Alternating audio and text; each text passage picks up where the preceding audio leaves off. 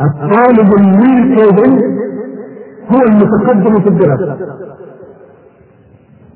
على غير ما يظن الناس أحيانا انه مشغول بالدعوة مشغول بكذا مشغول بكذا متى يتفرغ بالدراسه؟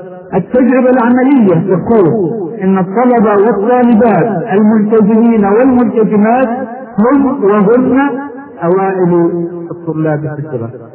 لماذا؟ لأنه شاعر بمسؤولية أمامه رسالة يريد أن يتعلم لا ليحصل على الورقه إنما يرتقي بامته يشعر أن هناك رسالة لهذه الأمة وانها بعد أن غطت هذه الغفوه الطويلة يجب أن تبذل جهدا مضاعفا لتعوض الرسالة. هل يصلح لنا المعلم الذي يدخل فصله ليوصل المعلومات إلى التلاميذ وإحفظ يا ولد واختبر بكرة. هل يصلح لنا في عملية التربية التي نريدها؟ لا. إنما الذي يصلح هو معلم أخذ على نفسه أن تكون هذه رسالة. صاحب رسالة. يشعر أن هؤلاء أولاده. هؤلاء أولاده. يربيهم كما يربي أولاده في البيت. عملية مجهدة. نعم. ويعني يضيق الإنسان بها الإنسان يضيق باولاده لكن هذه رسالة الأنبياء. العلماء ورثة الأنبياء. والأنبياء كم صبروا وكم صابروا وكم رابطوا وكم اتقوا الله كما أمر الله. يا أيها الذين آمنوا اصبروا وصابروا ورابطوا واتقوا الله لعلكم هل يصلح في التربية هذا؟ دعاة يقولون بأفواههم ما لا يفعلون في واقع حياتهم. يقول تعالى يا أيها الذين آمنوا لم تقولون ما لا تفعلون؟ كبر مقتا عند الله أن تقولوا ما لا تفعلون. والمقت أشد الغضب فكيف المقت الكبير؟ كبر مقتا. لماذا نقص الله هذا الخلق الجميل لأنه صد عن سبيل الله حين يرى الناس الداعية يتكلم بفصاحة وبلاغة يبين محاسن الإسلام ويتكلم في الأخلاق الإسلامية ثم يطلعون على حياته فإذا هو ضوء ما يقول ماذا تكون النتيجة؟ ينشرون. فيكون هو بعمله هذا قد صد عن سبيل الله بدلا من أن يدعو إلى سبيل الله. الدعاء يعني لأهميتهم لابد من التركيز عليه. هناك دعاء مخلصون إن شاء الله مخلصون ولا نشك في إخلاص. لكن كأنهم يمسكون التجارة ويقذفون بها الناس. هل هذا أسلوب يربي الأمة؟ أم ننفر من الدعوه لقد كان رسول الله صلى الله عليه وسلم يتلقى كل الأذى من قريش. أذى لا يحتمل. ويقول اللهم اهد قومي فإنهم لا يعلمون. تلك روح الداعي. ليس صدق الناس بالتجارة. وليس إدخالهم في النار من أول كلمة. إنما هو التحديد تحديد القول له بدءا بنفسه بدءا بالقدوة هو القدوة هو النموذج ويحبب الناس في هذا العلماء والدعاء الذين نريدهم في عملية التربية هل يكفي لهم أن يستغرقوا جهدهم في الكتب الشرعية؟ وأن يردوا على فتاوى الناس في الأمور الفقهية. فإذا سئلوا في قضايا اجتماعية إذا سئلوا في قضايا مما تمس حياة الناس لم يجدوا عندهم جوابا جاهزا هل يصلح هؤلاء لمهمة الدعوة الآن؟ إن صلحوا في أي وقت فالآن لا. الآن يختصم العالم كله. الآن تقف الجاهلية كلها. في وجه الصحوة الإسلامية تريد أن تقبرها وتقضي عليها. وما اجتمعت الجاهلية أبدا لدين الله كما اجتمعت في هذه الأيام. ربما نقول في أيام الرسول عليه الصلاة والسلام كان الجاهلون في الأرض تملأ الأرض وكان عليه الصلاة والسلام يواجه جاهلية الأرض كثيرا لكن خلال التاريخ لم يكن المسلمون يجابهون الجاهلية من حولهم ككل متكتف إنما في هذه الأيام يحدث ذلك. تجتمع الدنيا كلها لحرب الإسلام. وتجتمع لحرب الإسلام بوسائل ظاهرة وخفية. إذا لم يكن الداعية وإذا لم يكن المفكر والعالم على وعي بمؤامرات الأعداء والوسائل الخبيثة التي يبثونها للقضاء على هذه الصحوة فلن يكون صالحا لعملية التبديل إنه لابد أن يكون واسع الكفر. لابد أن يكون مطلعا على ما يجري حوله من أمور ليوجه أبناءه الذين يربون الذي الذين يربون كيف يتصرفون إزاء هذه الحرب. كيف يكون مسلكهم كيف يكون فكرهم كيف يكون شعورهم لمواجهة هذه الحرب الخبيثة التي لا تكف ولا يسكتون عنها. والله هو الذي أعلمنا بذلك. قال تعالى ولا يزالون يقاتلون يعني سيظلون يقاتلون ولا يزالون يقاتلونكم حتى يردوكم عن دينكم إن استطاعوا والحرب الآن مشتعل قوارها ويستخدم فيها وسائل الإعلام ومناهج التعليم وسلوك أنماط السلوك في الشارع وتستخدم فيها قضية المرأة وتستخدم فيها المخدرات وتستخدم فيها كل المفسدات. فإن لم يكن الدعاة على وعي لأن هذا كله أمر مقصود للقضاء على الصحة الإسلامية وأمر لابد من تحصين شبابنا ضده فلن يؤدوا مهمتهم في إعداد الأمة وبنائها هذا الدين دين جهاد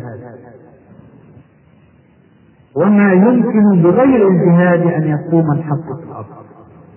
إن أهل الباطل لن يتخلوا عن باطلهم بمجرد أن تقول لهم اتركوا الباطل واتبعوا الحق. بس في النفوس شهوات. زين للناس حب الشهوات من النساء والبنين والقناطير المقنطرة من الذهب والفضة والخيل المسومة والأنعام والحرث ذلك متاع الحياة. وحين يلتقي الناس بالطين تشتد شهواتهم. فتملأ حياتهم وتشكل سلوكهم.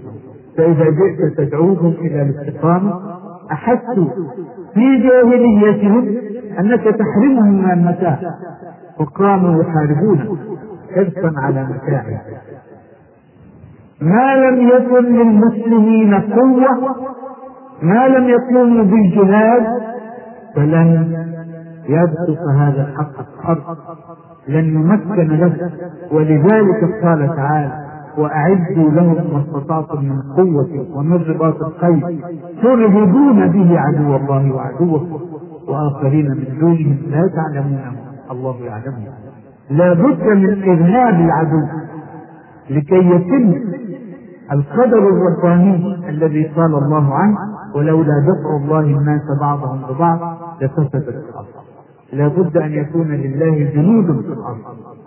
يجيب بهم الباطل. هل الله يعجز سبحانه وتعالى عن إبطال الباطل؟ إنه يقول للشيء كن فيكون ولا يعجزه شيء في السماوات والأرض. لكن هكذا سنة. قال تعالى ذلك ولو يشاء الله لانتصر منهم ولكن ليبلو بعضكم بعض فهذه سنة تحتاج إلى مؤمنين مجاهدين. فالتربية إذا لابد أن تشمل هذا الجانب جانب الجهاد الإعداد للقاء الأعداء. لا نتمنى لقاء العدو ولكن إذا لقيناه نسكت. كيف نسكت إذا لم نكن جندنا أنفسنا؟ لكي نموت في سبيله إن هذا داعي الجهاد الحياة حياة البشر كلهم كد يا أيها الإنسان الإنسان مش المؤمنين الإنسان عام. يا أيها الإنسان إنك كادح إلى ربك كدحا فملاقيه أي تظل تكدح حتى تلقى الله سبحانه وتعالى. الكف يحتاج إلى إعداد الإنسان المترهل العضلات. حانات التكفين من الجسم أولا وننقل إلى النفس بعد ذلك. الذي لا يبذل الجهد المترهل لا يستطيع أن يبذل جهد ويتعب بسرعة. من أقل مجهود يتعب لأنه لم يدرب عضلات جسمه. الإنسان المترهل بنفسه مثل الإنسان المترهل بجسمه يتعب من أي عائق يراه في سبيله ويقنع وينقلب على عقبيه. لكي يقدم لكي يقتحم لابد من تدريب نفسه على المشاة تحمل المشاة ومواجهة المشاة والصبر على المشاة وحين يعوقه عائق وحين يجد عقبة في الطريق فنربيه على أن يلجأ لمن؟ لله سبحانه فنعم الملتجأ وهو الذي يعين سبحانه وتعالى وعنده المخرج وليس عند أحد. لو تربى على أن المخرج من الأزمة أو من العائق عند فلان أو فلان فقد اتخذه ربا فقد ضل. إنما حين نربيه على أنه هو الله. الله الذي لا إله إلا هو. الله الرزاق القوة المتين. الله الضار الناس. الله المحيي المميت. الله الذي يصنع كل شيء. ولا أحد غيره يملك شيئا من الأمر حين نربيه على هذا الإيمان وفي الوقت ذاته ندرب نفسه على مقابلة المشاكل نكون قد أسهمنا في بناء الأمة في بناء جيل نافع يرفع راية لا إله إلا الله ويعيد لهذه الأمة أمجادها بإذن الله. آه، أنا أحسب أن الوقت المحدد للمحاضرة قد تجاوزناه وأنا دائما أنسى نفسي وأعتذر للحضور عما عن هذا النسيان. فأنا الآن يعني أصل إن شاء الله إلى غاية من الموضوع فأقول أن التربية هي حجر الزاوية في إعداد الأمة وأن الصحوة المباركة التي هي قدر الله الغالب والله غالب على أمره ولكن أكثر الناس لا يعلمون. في حاجة أن تدرك هذه القضية إدراكا صحيحا سليما ولا تكتفي ولا تعتقد أن مجرد إلقاء المواعظ سينشئ أمة إنما هي التربية وهي القدوة وهي المصاحبة وهي التوجيه وهي الصبر الطويل ليخرج الجيل المنشود بعون الله والذين جاهدوا فينا. لنهدينهم أقول قولي هذا أستغفر الله العظيم لي ولكم من كل ذنب. فاستغفروه إنه هو الغفور الرحيم. وآخر دعوانا الحمد لله رب العالمين. والصلاة والسلام على سيدنا شكر الله لبيتنا فضيلة الشيخ آه، هذه المحاضرة التي كما تتعلق بموضوع خطير وأحياء السنة. ولقد وردت اسئله كثيرة كثيرة جدا ولكن لعلي أن أضعها في مجموعات بحيث آه، آه، نستفيد من الإجابة آه، على أكثرها وفي نفس الوقت نتجنب التكرار. هنا مجموعة من الأسئلة تقول تتحدث عن تربية الأبناء في البيت. وكيف يمكن للآباء أن يواجهوا المؤثرات الخارجية مثل المؤثرات الإعلام؟ فمثلا هنا سؤال يقول إن التواصل الموجود في هذه الحياة يجعل المربي يجد صعوبة في التربية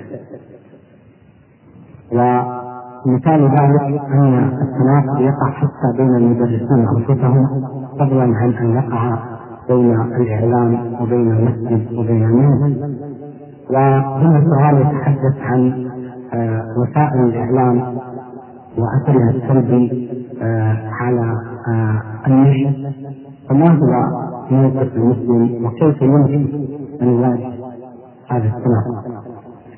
بالله عليك من العدل أن يقدم هذا السؤال في في غير المحاضرة، هذا السؤال عايز محاضرة. وكل ما نستطيع أن نقول في الاختصار المناسب في الوقت والمكان إن عمليه التربية صعبة والسباحه ضد التيار أصعب. وقد قلنا هذا في أول محاضرة. وهو حقيقة يلمسها كل من أراد أن يربي تربية جادة مستقيمة. لكن إذا كتبنا عن التربية بسبب هذه الصعوبات نكون قد أملينا للانحراف وجدنا فيه. لابد أن نقاوم. أيا كان كانت النتيجة. إنما نبذل الجهد المطلوب. وأنا أشبه الجهد شبهته في كتاب منهج التربية الإسلامية وجزئين كبار ممكن نقولهم خمس دقائق قلت إنه تصور أن طفلك يخرج من باب البيت بثوب نظيف جدا مغسول مكوي أبيض لا. بعد خمس دقائق يجيء إليك وقد اتسخ الثوب إذا من أدران الشارع إذا تركت هذا هذا الوسخ في الثوب وتركته يخرج مرة ثانية ومرة ثالثة ومرة رابعة كل مرة يزداد. تجد بعد ذلك لا يمكن تنظيفه لكن أولا بأول حاول أن تثبت هذه الأدوار. عملية متعبة طبعا لكن ما في جد حاول اولا بأول أن تزيل الأثر النفس الطفل الذي يأخذ من الشارع أو الاعلام أو كذا أو كذا أن تغسله وسيعود فيتصل. نعم سيعود فيتصل. تبذل جهدا اخر في تنظيفه وهكذا. ثم في النهاية قد لا تجد الثوب نظيفا 100% قد لا تجد الطفل مستقيما على الصورة التي تريدها. لكن تكون قد يعني عزلت إلى ربك وتكون بذلت جهدك. حين يكون أنت وغيرك والثالث والرابع كل واحد يبذل هذا الجهد سيجيء الجيل الذي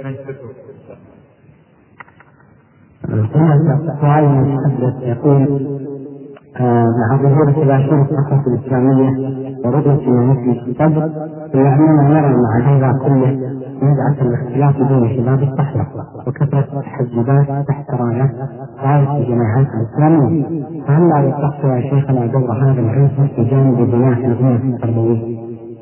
لا شك أن التشرذم والتعدد في الجماعات والخلافات القائمة بينها هي من سلبيات الصحوة لكن هذه السلبيات ما جعلتني ابدا أيأس من المستقبل إنما أقول دائما وبكل تأكيد المستقبل للإسلام.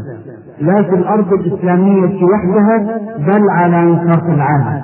ونحن مقبلون بإذن الله على جولة جديدة ممكنة لهذا الدين يدخل الناس فيها في دين الله افواجا مرة أخرى. والذي بشر بهذا هو رسول الله صلى الله عليه وسلم وليس بعد بشارته بشارة. يقول عليه الصلاة والسلام ما معناه الأقل وبلفظه إن شاء الله لا تقوم الساعة حتى تقاتل اليهود فتقتلوهم حتى يقول الحجر والشجر. يا مسلم يا عبد الله هذا وهذا خلفي يهودي فتعالى أو كما قال عليه هذا الحديث الذي يؤمن به اليهود إذ جاء فيه إلا شجر الغرقد فإنه من شجر اليهود وهم يزرعون شجر الغرقد في بساتينهم الآن لعلها تحميهم من هجمة المسلمين. والمعركة قادمة.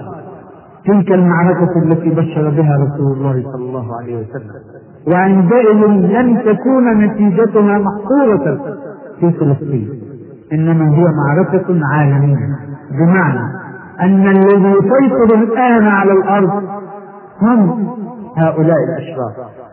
يسيطرون اقتصاديا ويسيطرون سياسيا ويسيطرون إعلاميا وبكل الوسائل حين تجيء هذه المعركة وينسحقون فيها سحقا على يد المسلمين لن تكون لهم القيادة بعد ذلك. إنما ستكون القيادة هي القيادة الراشدة قيادة الأمة الإسلامية التي أخرجها الله لتكون شاهدة على كل البشرية فهذا المستقبل القادم. متى يكون؟ هذا غيب لا يعلمه إلا الله سبحانه وتعالى. ولكن بشائره هي التي نراها الآن. فالاختلاف والتشرذم الواقع بين الجماعات الإسلامية سلبية لا تقف الدعوة هي تعقبها تعرف الخطاب لكن لا تقفها وقد انبعثت وانطلقت ولم يعد في فوق أحد أن يوقفها لا اعداؤها ولا أصدقاء. لا أحد يستطيع بإذن الله أن يوقف هذا المسجد. إنما ندعو الجماعات الإسلامية أن تفيء إلى ربها وتفيء إلى نفسها. وتكون أكثر تجردا لله وأكثر علما بدين الله وأكثر خبرة بمنهج الحلقة الصحيح فتتلاقى. ولست يائسا أبدا من هذا التلاقي مهما رأيت من الخصومات القائمة اليوم ومن القذائف التي تقذفها كل جماعة على الكل إنما ينتج هذا من شيء من الجهل وشيء من الاعتداد بالنفس والطريق مفتوح لمزيد من العلم ومزيد من التجرد بالله ومزيد من الخبرة في حقل الدعوة. هنا أسئلة تتحدث عن منهج الترجمة فأحدها يقول ما رأيك في منهج الصوفي في الترجمة وآخر يقول ما في من يرى أنه يجب عند التربية أن يركز على الجانب الروحي فقط وأنه هو الأساس؟ وما رأيكم في من يرى أن من مصلحة التربية عدم إعداد الأطفال يواجهون الفساد ولكن أناس يمشون مع التيار. الأخير ده عمري ما سمعت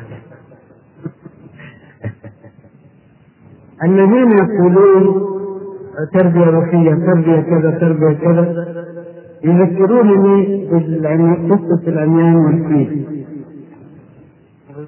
ثلاثة عميان وجدوا فيه واحد قال آه مسك الخرطوم وقعد يوصف فيه واحد مسك الديل وقعد يوصف فيه. كل واحد أخذ جزئية ولم يرى أحد منهم الفيل بكامل هذه الجوانب كلها مفهومة لكن لا يغني بعضها عن بعض. كلها مفهومة بغير التربية الروحية لا يقوم لا تقوم قيامة بالتربية. لكن إذا اكتفينا بالتربية الروحية وحدها هي مثل الأساس. إن لم تبني فوقه ما قيمة الأساس؟ يضيع. كذلك كل الجوانب المطلوبة الصوفية أنا دائما أتنذر في نقطة مصرية وربما أكون قلتها في هذا المكان وأقولها في غيره لكن جاءت المناسبة. الصوفية توهم الناس أنهم موصلون إلى الله سبحانه وتعالى. لا بعمل يعملونه لا بأمر بالمعروف ولا نهي عن المنكر لا بجهاد إنما بهذا الورد خذ اقرأه عشر مرات اقرأه عشرين مرة اقرأه ألف مرة تصل يذكرني هذا نقطة مصرية عن اثنين مساطيل والمساطيل إذا كنتم لا تعلمون لا أراكم الله إياهم. يتناولون نوعا من المخدر شديد التأثير جدا يفقد الإنسان وعيه. فهم يصعدون الدرجة فأحدهما استطال الزمن. قال كل هذا الوقت ولم نصل إلى السطح فقال الآخر سطح مين إحنا سبناه من زمان.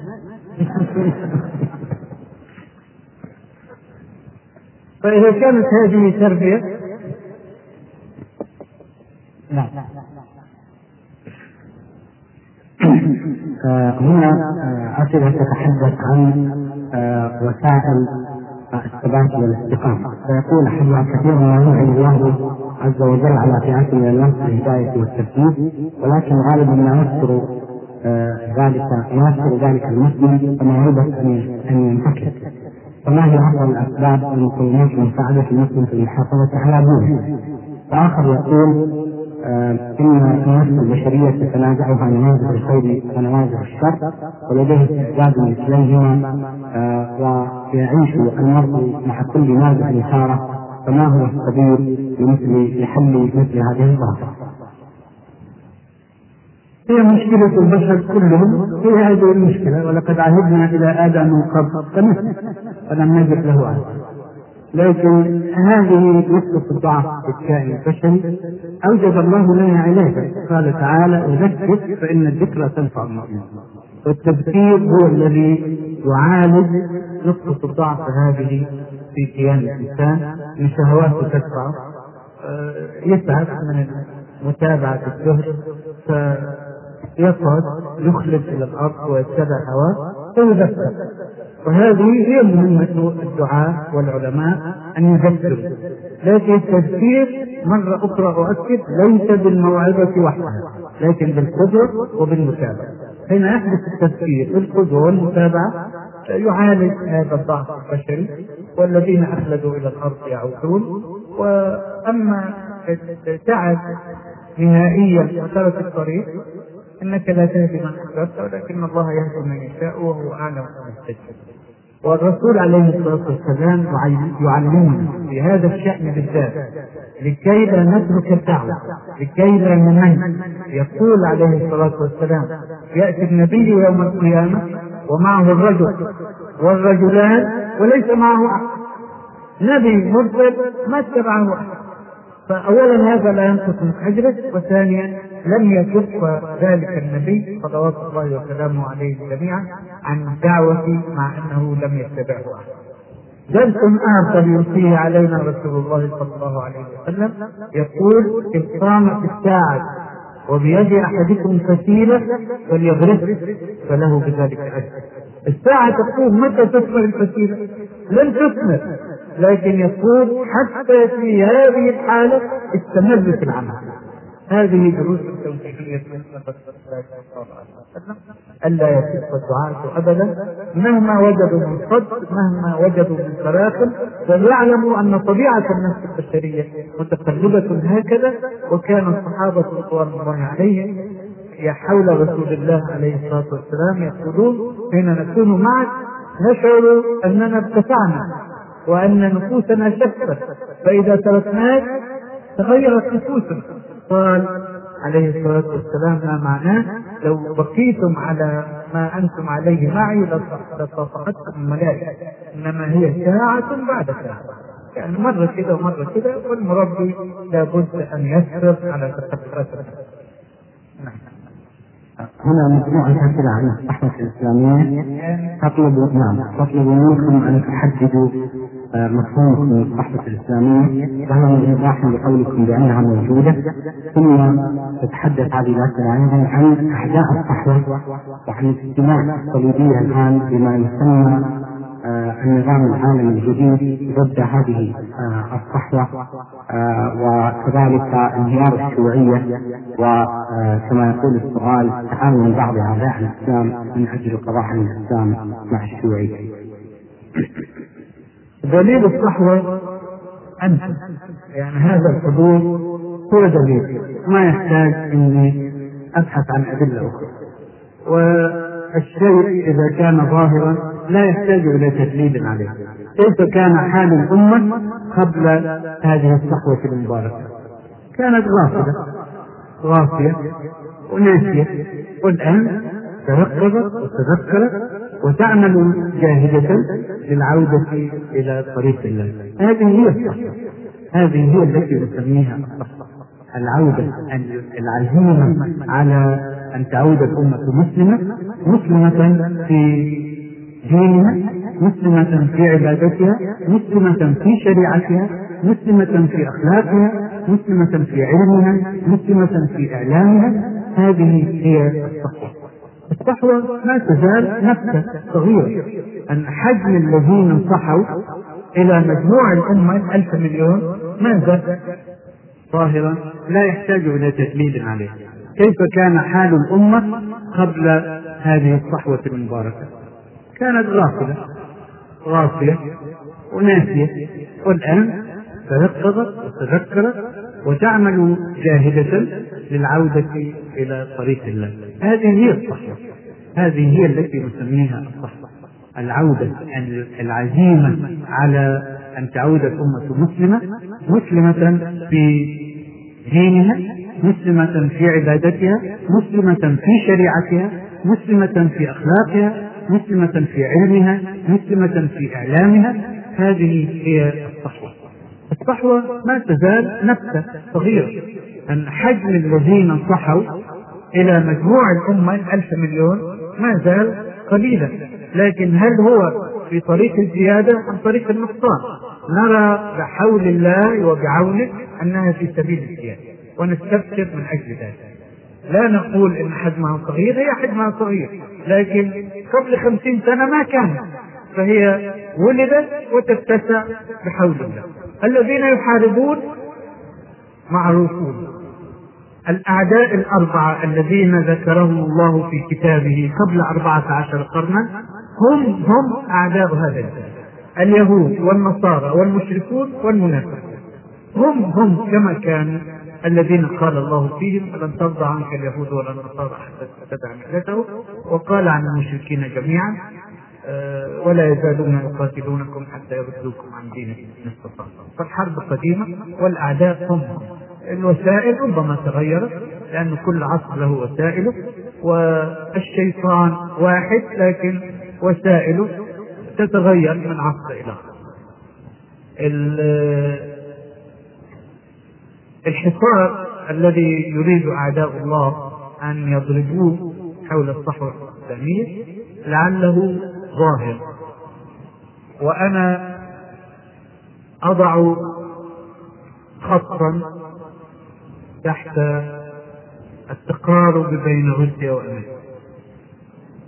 قد يظن الناس أنه جاء عرضا وأنه ليس وراءه شيء. فأنا أذكر لهم نصا يشرح لهم هذا التقارب حين اشتد عود الجهاد الأفغاني اهتزت الصليبية والصهيونية.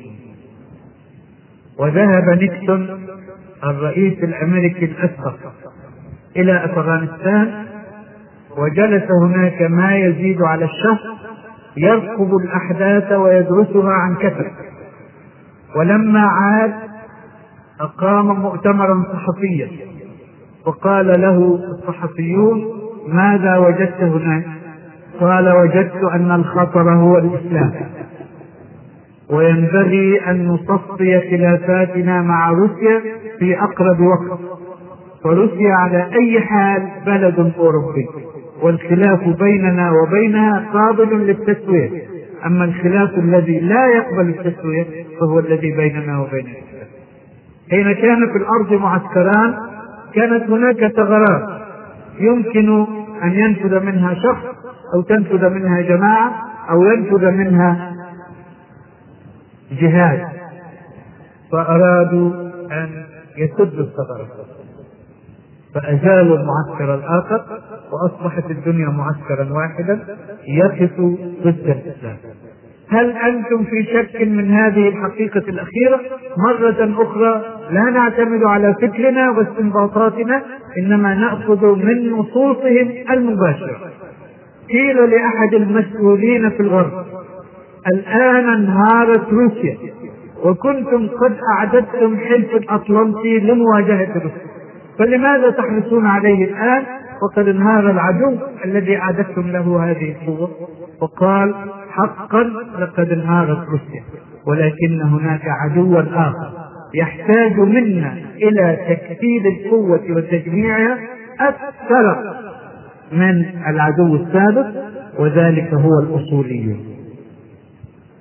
إحنا مع الأسف بن بنقول في صحفنا بنردد كلمة الأصوليين. الأصوليون في لغتهم ليست مدحا إنما هي ذنب. فاندمنتاليست هكذا يسمون فريق منهم. حرفي ضيق الأفق متعصب لا يقبل وجهة نظر غير وجهة نظرهم ولا يتفاهم مع الآخرين. هذا هو تعريف الفاندمنتاليست الأصول. وترجمت في عالمنا وأصبحت صفرتنا تستخدم نفس النص حين تتكلم عن حركات. وهذا نفسه من الغزو الفكري الذي لا المسلمون اسمهم مسلم. والحركات الإسلامية اسمها الحركات الإسلامية. والجهاد اسمه الجهاد.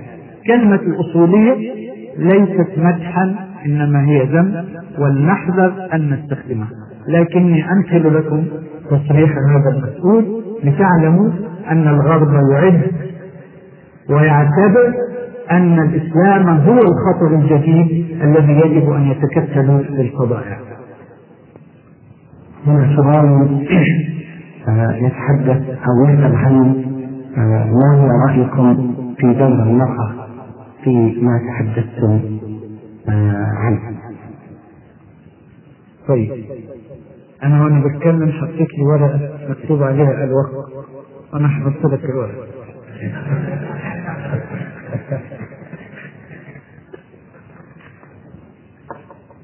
المرأة كما يقولون نصف المجتمع.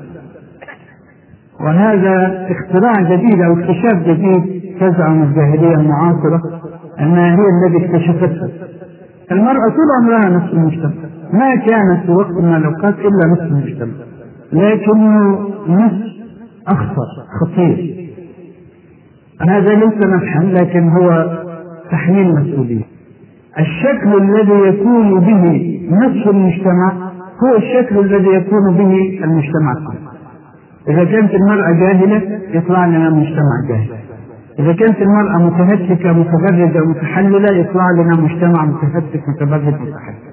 إذا كانت المرأة مؤمنة يطلع لنا مجتمع مؤمن. فهي دائما نصف المجتمع وبل هي النصف المؤثر فيه. فدور المرأة أخطر من دور الرجل. لا نقول هذا آه مجاملة إنما نقول إنها حقيقة. من الذي يربي الطفل في سنواته الأولى؟ ممن يأخذ مبادئ دينه ومبادئ أخلاقه. إنه من المرأة من الأم. ولهذا يحرص أعداء الإسلام على إفساد المرأة. من أجل هذا بالذات لأن هي التي تلقن مبادئ الخلق ومبادئ الدين. فإذا سجدت هي لم تعد تلقن دينا ولا أخلاقا وهو المطلوب. فواجبها أن تكون ملتزمة مثل الرجل تماما بل إن استطعت أن أقول أكثر التزاما من الرجل لكي تربي لنا الجيل الجديد الذي نصبو إليه. استجابة لطلب الشيخ آخر سؤال.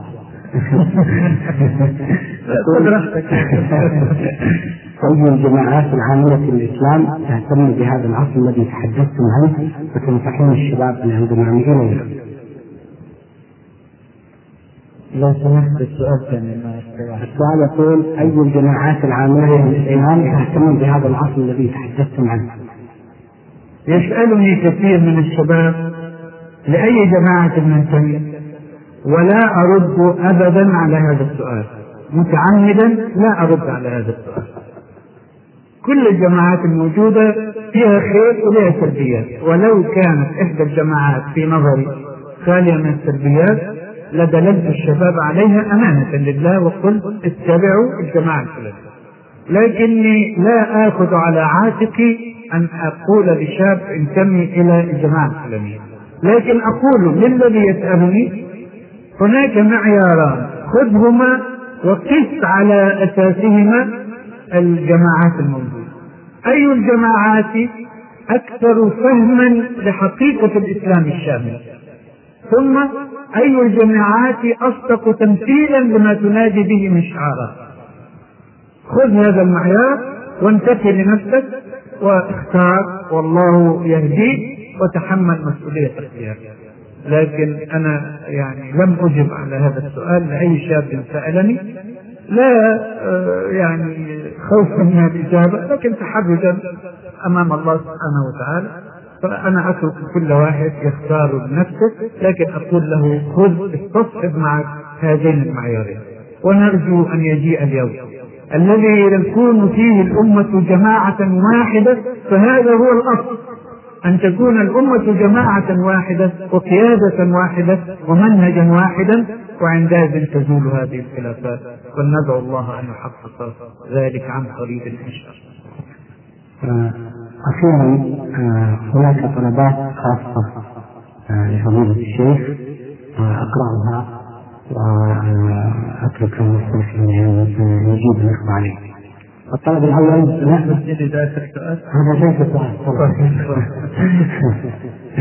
نأمل منك إلقاء محاضرة مأخوذة من كتابك عن نحو المسلمين تكون في شريط الإسلامي لأن الشريط آه، يكون في متناول الجميع وأدعى يعني الاستفادة منه. الطلب الثاني أرد على ده. في آه، مؤسسة مش حاسب اسمها دلوقتي قالت إنها حتفرغ مجموعة من الكتب في كاسيت ومن بينها كتاب لي أو كتابين وأظن سينزل إلى السوق قريبا وستأخذ أجزاء من ظلال القرآن وستأخذ آه، كتاب آه، هذا الدين والمستقبل لهذا الدين سير ولي كتاب الكتابان فالمشروع ده قائم بالفعل وتقوم به تلك المؤسسة التي لا أذكر اسمها الآن لكن أظن أنه سيعمر. أنا شخصيا غير مؤمن كثيرا بتحويل الكتاب إلى كتاب لأنه القارئ العربي كسول ولما يقرأ بعينيه بتبقى مركزة على الكلام فيستوعب أكثر. لكن هذا العصر عصر الكاسيت عصر السرعة والمشوار في السيارة يحط الكاسيت ويقعد يسمع خلينا يعني نجرب. هل يفيد أو لا؟ نعم؟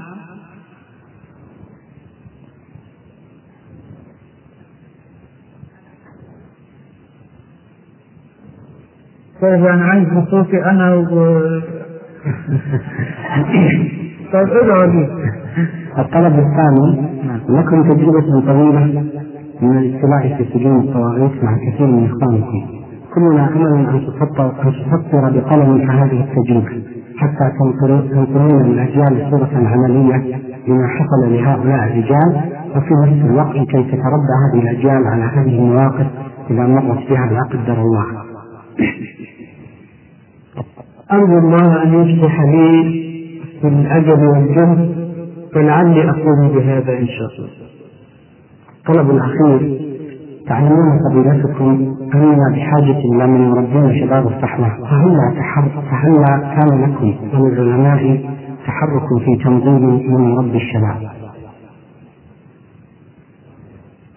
يعني كل واحد يبذل جهده وأنا أحيانا أتمثل بقول شاعر أنا بسميه شاعر جاهلي معاصر لأنه هو جاهلية تركيب لكن معاصر يعيش كان يعيش في زمننا. هناك انقفل تلك يقول أأنا العاشق الوحيد لتلقى تبعات الهوى على كتفي.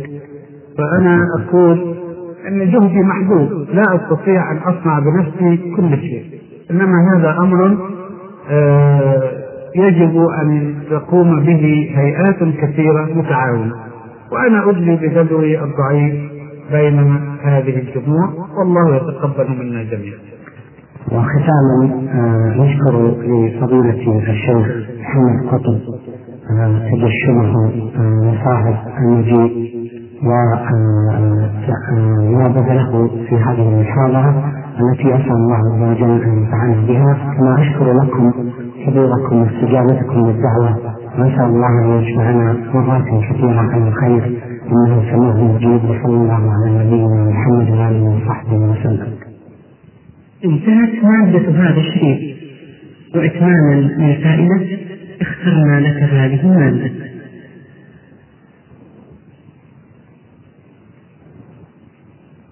رب العالمين. ويصلي وسلم على نبينا محمد خاتم النبيين وإمام المتقين. وعلى آله وأصحابه ومن اهتدى بهداهم إلى يوم الدين. أما بعد أيها الإخوة فإنه يسرني في هذه الليلة ليلة الخميس الخامس والعشرين السادس والعشرين من شهر رجب عام اثني عشر وأربعمائة وألف. أن ألتقي بكم في هذا المكان تلبية لدعوة التوعية الإسلامية في جدة. وأسأل الله تعالى أن يجعله لقاء مباركا موفقا.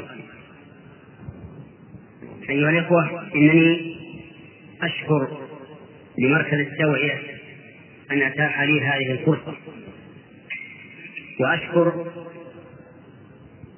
سماحة والدنا الشيخ عبد العزيز بن عبد الله بن باز على موافقته على هذه الفكرة التي طرحها المركز. كما أشكر صاحب السمو الملكي الأمير سعود على حضوره في هذا اللقاء. لأنه لا شك أن في حضوره فائدة كبيرة حيث يلتقي ولاة الأمر من النوعين العلماء والأمراء في, مثل هذه المجالس. ولا يخفى علينا جميعا أن الدين الإسلامي كما ذكره النبي صلى الله عليه وسلم هو النصيحة النصيحة لمن؟ لله ولكتابه ولرسوله ولأئمة المسلمين وعامتهم. وأئمة المسلمين نوعان. أئمة في البيان والعلم وأئمة في السلطان والتنفيذ وعلى كل منهما مسؤوليته. فعلى أهل العلم أن يبينوا ما وهبهم الله تعالى من العلم وأن لا يكتموا شيئا مما مما أنزله الله وبلغه علمهم وعلى ولاة الأمور. بل وعلى النوع الثاني من الأئمة أئمة التنفيذ والسلطة أن يستعينوا بالله عز وجل وأن يكونوا مع إخوانهم من الأئمة من النوع الأول. ولا شك أنه إذا التقى أئمة المسلمين في العلم والبيان وأئمة المسلمين في التنفيذ والسلطان لا شك أنه سيحصل خير كثير للمجتمع. وإن لقاءنا هذا في هذه الليلة كما سمعت قد جمع نخبة صالحة. ونخبة ذات أمر في حقول شتى من شؤون الدولة والشؤون العامة وهذا يقتضي منا أن نحرص على إيصال ما يلزمنا إيصاله لهؤلاء الإخوة. فأقول إن كل منا مسؤول مسؤول عن نفسه وعن أهله وعن من ولاهم الله عليه ممن هم تحت إدارته أو رئاسته ومسؤول عن المجتمع كله. والواجب عليه أن نكون يدا واحدة. نجتمع بين حين وآخر لندرس أوضاع المسلمين في بلادنا هذه وإذا أمكن أن ندرس أوضاع المسلمين في البلاد الأخرى فهذا طيب لأن المؤمن للمؤمن كالبنيان يشد بعضه بعضا في أي مكان من الأرض. ومثل المسلمين في توادهم وتراحمهم. ومثل المؤمنين في توادهم وتراحمهم وتعاطفهم كمثل الجسد الواحد. إذا اشتكى منه عضو تداعى له سائر الجسد بالحمى والسهر وأنا كغيري لا أشك أنه يوجد خطأ من خاصة الناس وعامة الناس. ولكن هذا الخطأ. هل يسوغ لنا أن نتخذ منه سلاحا يرمي به بعضنا بعضا؟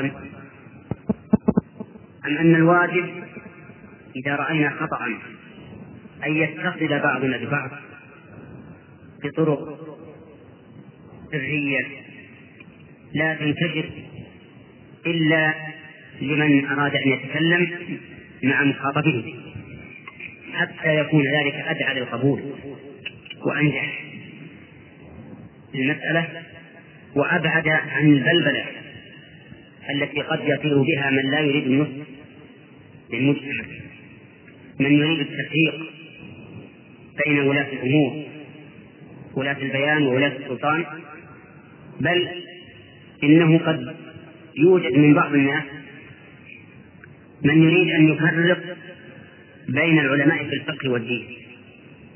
حتى تبقى هذه البلاد وليس لها أحد يرجع إليه. لأننا إذا لم نثق بعلمائنا ولم نثق بولاة أمورنا فبمن نثق؟ إذا لم نرجع إلى علمائنا فإلى من نرجع؟ أنرجع إلى أناس لا يعرفون من فقه الله من فقه الشريعة شيئا فنرجع إلى أناس قد يربطون ولاة الأمور ولاة السلطان على ما هم فيه من أجل أن يشوشوا ويعكروا الصفوة إن هذا يجب أمر يجب أن نخلص لله تعالى فيه وأن ننصح لإخواننا المسلمين عموما وللخاصة أيضا خصوصا حتى يزول أن ما نجده في وقتنا الحاضر. أنا أقول هذا الخطأ يمكن أن يتدارك باتصال بعضنا ببعض ودراسة الأمر قد أتصور أن هذا الشخص مسلم في مقاله أو في أهله ولكني إذا اتصلت به وتفاهمت معه وجدت أن الصواب معه أليس كذلك؟ قد قد يكون هذا الرجل في تصرفه بنظري مصيبا ولكني عندما أتأمل أجده مفلحا وحينئذ يجب علي أن أنصح وأن أتكلم معه وأبين له الحق. وغالب الناس ولا سيما الذين يريدون الخير لأنفسهم ولمن كانوا رعاة عليه سوف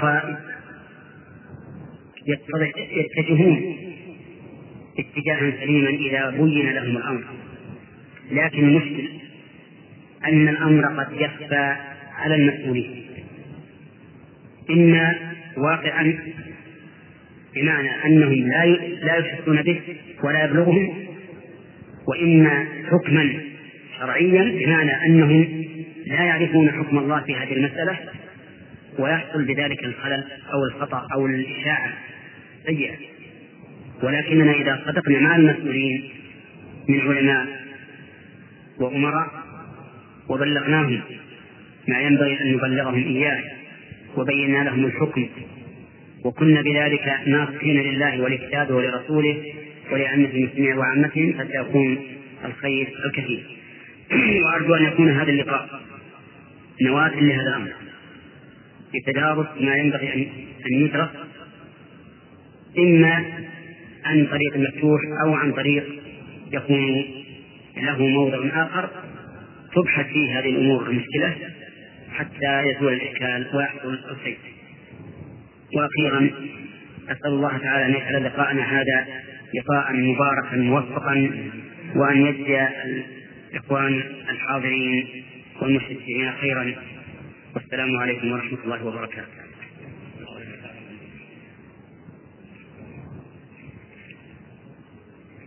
حتى تصلنا أسئلتكم واستفساراتكم وقبل أن نفتح باب الحوار واللقاء المفتوح عبر الأوراق والأسئلة التي تصل إلينا مكتوبة فإننا نستفتح هذا اللقاء بكلمة نسمعها من سماحة الوالد الشيخ عبد العزيز بن عبد الله بن باز الرئيس العام لإدارات البحوث العلمية والإفتاء والدعوة والإرشاد وكلنا ذلك الرجل المتعطش لهذه الكلمة المتأمل في معانيها المنتظر للاستفادة منها. نسأل الله أن ينفعنا بها فجزاه الله خيرا. بسم الله الرحمن الرحيم. الحمد لله والصلاة والسلام على رسول الله وعلى آله وأصحابه ومن اهتدى بهداه. أما بعد فإني أشكر الله عز وجل على ما من به من هذا اللقاء بإخوة في الله للتناصح والتعاون على البر والتقوى والتواصي بالحق والصبر عليه. ومعلوم أن الله جل وعلا خلق الخلق ليعبدوه ولم يخلقهم سدى ولا عبثا ولا باطلا ولكنه خلقهم ليعبدوه ويعظموه وينقادوا لشرعه ويقفوا عند حدوده. ووعدهم على ذلك في الدنيا النصر والتأييد والمغفرة وصلاح الأمور والأمن في الأوطان والهداية إلى الخير. ووعدهم في الآخرة. جزيل الثواب وعظيم النعيم. يقول عز وجل وما خلقت الجن والإنس إلا ليعبدون. خلقهم ليعبدون وما خلقت الجن والإنس إلا ليعبدون. ما أريد منهم من رزق وما أريد أن يطعمون. إن الله هو الرزاق ذو القوة المتين. هو سبحانه خلق خلق العبادة والعبادة هي طاعة الله ورسوله.